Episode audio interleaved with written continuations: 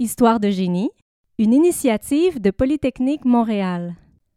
À l'animation, Martin Primo. May the wee ones be with you, Thomas. Good Lord, ride all the way.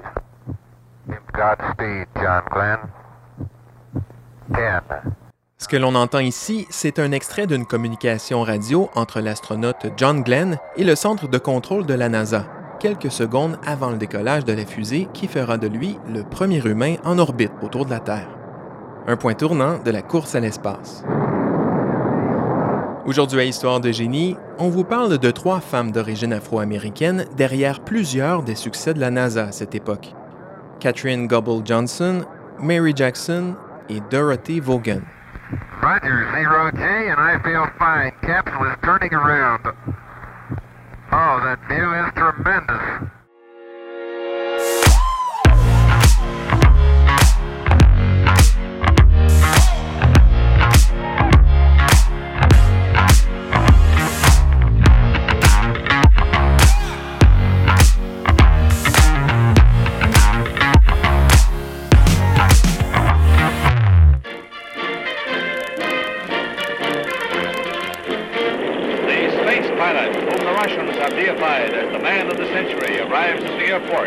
Moscow for his first public appearance. Questions that have arisen in the West about the validity of his flight have no place here today, as the crowds go wild over the first man to conquer space. Major Gagarin's initial function is a long red-carpeted walk to the platform, where Khrushchev greets him. Nous sommes quelques jours après le 12 avril 1961. En URSS, les Russes célèbrent le retour sur Terre de Yuri Gagarin, le premier humain à avoir voyagé dans l'espace. Aux États-Unis, c'est la consternation. Le pays est humilié. Les Américains viennent de perdre une autre manche de la course aux premières dans l'espace.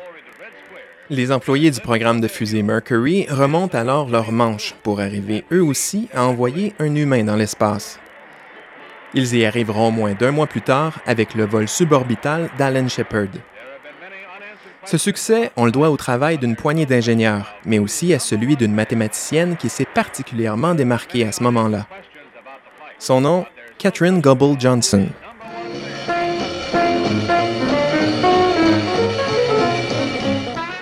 À l'époque, il n'y a pas d'ordinateur à la NASA. Les ordinateurs, ce sont en fait des humains, et surtout des femmes. Des ordinateurs portant la jupe, comme on les surnommait.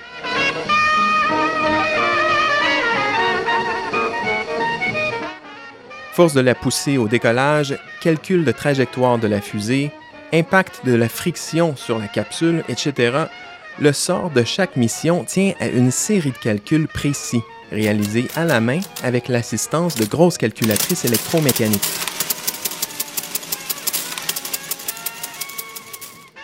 La tâche est répétitive et lassante, d'autant plus qu'on vérifie chaque calcul plusieurs fois. Une vingtaine de femmes noires employées de la NASA se chargent entre autres de ce travail au sein d'une unité baptisée la West Area Computing Section. Catherine Johnson fait partie du groupe, puis rejoint l'équipe responsable d'effectuer les calculs des missions Mercury. Une équipe jusque-là composée uniquement d'hommes blancs.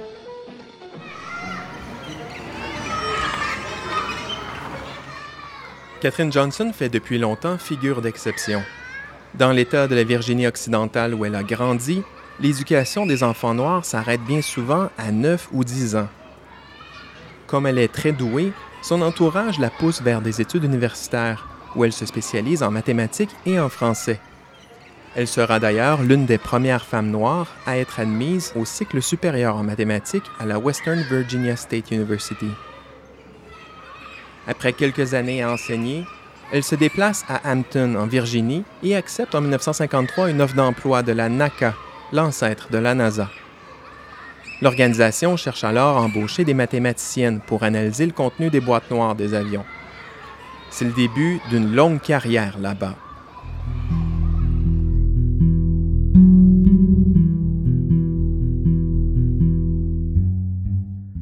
À l'époque, les politiques de ségrégation sont toujours en vigueur dans plusieurs États américains, même dans les édifices de la NASA. Les personnes noires travaillent séparées des autres. Elles ont aussi leur propre cafétéria et même leur propre toilette publique. Catherine Johnson contribue à faire tomber ces barrières en s'imposant par la qualité de son travail. Elle accède non seulement au groupe responsable du programme Mercury, mais se charge aussi des calculs de trajectoire et de fenêtres de lancement du premier vol d'un Américain dans l'espace, celui d'Alan Shepard en 1961. C'est surtout pour son travail entourant la première mise en orbite d'un humain autour de la Terre qu'on retiendra son nom dans l'histoire. Cette mission était périlleuse. Sans des calculs précis, l'astronaute américain John Glenn aurait pu être catapulté dans l'espace. Sa capsule aurait pu aussi brûler lors de son retour sur Terre ou disparaître quelque part dans l'océan, loin des équipes chargées de le rescaper en mer.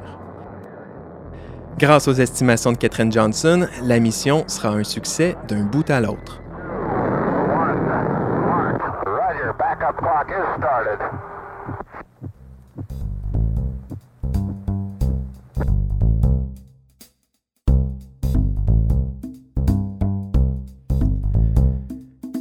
Catherine Johnson n'est pas la seule à avoir fait tomber des barrières en Virginie à l'époque. Au sein de la vingtaine d'employés afro-américaines que la NASA compte là-bas, on trouve aussi une certaine Mary Jackson. Mary Jackson travaille avec l'équipe responsable de la soufflerie. Ses collègues remarquent rapidement chez elle les qualités d'une ingénieure. On l'invite d'ailleurs à s'inscrire au programme de formation d'ingénieur à la NASA. Mais il y a un hic. Pour y arriver, elle doit d'abord suivre des cours avancés en mathématiques et en physique à l'Université de Virginie. Et ces cours sont strictement réservés aux Blancs. Après s'être battue, Mary Jackson obtient finalement une permission spéciale de l'université.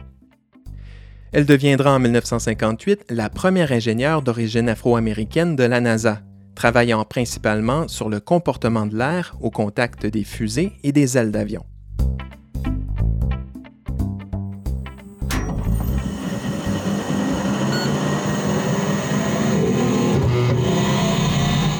Le début des années 60 marque aussi l'arrivée d'un premier ordinateur dans les installations de la NASA en Virginie, une machine capable de réaliser 24 000 opérations à la seconde.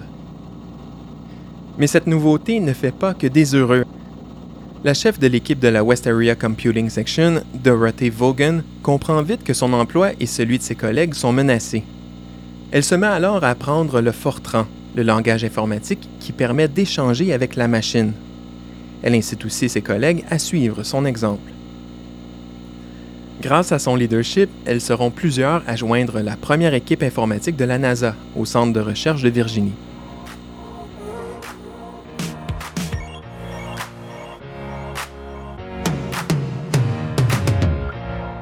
Au cours des années 60, le travail de ces femmes contribuera de près ou de loin à plusieurs autres grands succès de la NASA, à commencer par celui de la mission Apollo 11, qui a transporté les premiers humains sur la Lune en 1969.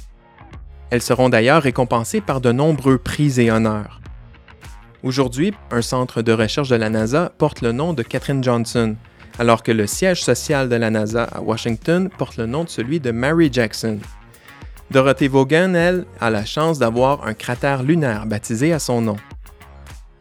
Le trio a aussi fait l'objet d'un livre puis d'un film en 2017 intitulé Hidden Figures.